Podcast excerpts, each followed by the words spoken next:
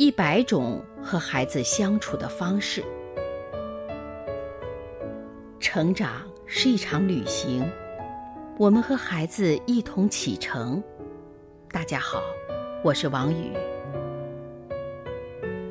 不管是最好的管。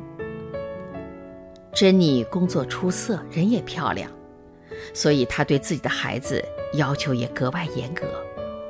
孩子还在襁褓中的时候，珍妮就给他读唐诗、英语。他儿子也表现得特别聪明伶俐。幼儿园做智商测验，他儿子全院第一名。珍妮呢，把所有的心思都花在了教孩子上。如果儿子一件事犯了三次以上，每犯一次就打一下手背，比如打翻了饭碗、见了阿姨没问好、单词没记住等等。珍妮相信，在这样的要求下，他一定会教育出一个小神童。刚上小学的时候，儿子还是班里的前三名的学生，可到小学毕业时，竟成了倒数第三名。现在孩子已经上初中了，各方面仍然毫无起色，而且性格特别内向，既不听话又显得窝囊。珍妮觉得命运是在捉弄她了。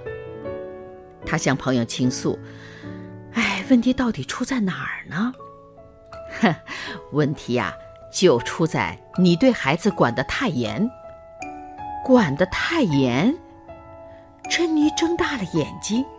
是啊，你很用心，但其实这不是在教育，而是在管制，发出指令和监视。只有权威才有资格对别人进行管制。你在孩子面前就是这样的角色，但没有人喜欢自己前面整天处理着一个权威，这是人的天性。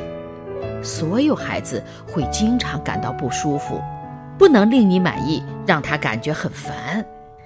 但没有人喜欢自己眼前整天处理着一个权威，这是人的天性啊！所有孩子会经常感到不舒服，不能令你满意，让他感觉很烦的。于是他慢慢的变得没有自控力、不自信、笨拙而苦闷。珍妮是个明白人，一听就知道了，这种感觉不是他心里不想摆脱。而是他没有能力摆脱，那怎么办呢？